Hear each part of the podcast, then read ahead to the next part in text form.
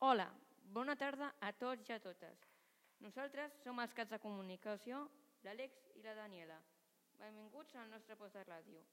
Ara us explicarem el que s'ha fet avui a l'escola i el que farem demà. Per començar, avui els nens petits de primer i segon han fet espais on consistia, en què tenien vuit caixes que parlaven de la ciència.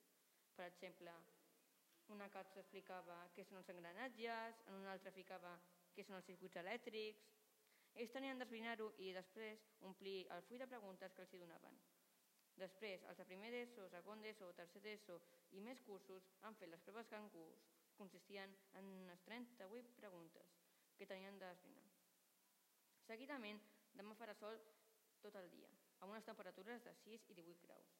El menú de demà serà de primer verdura, de segon pollastre al forn i per acabar maduixes o plàtans. I finalment demà a la plaça faran un sac de polseres i collarecs. Bona tarda i adeu.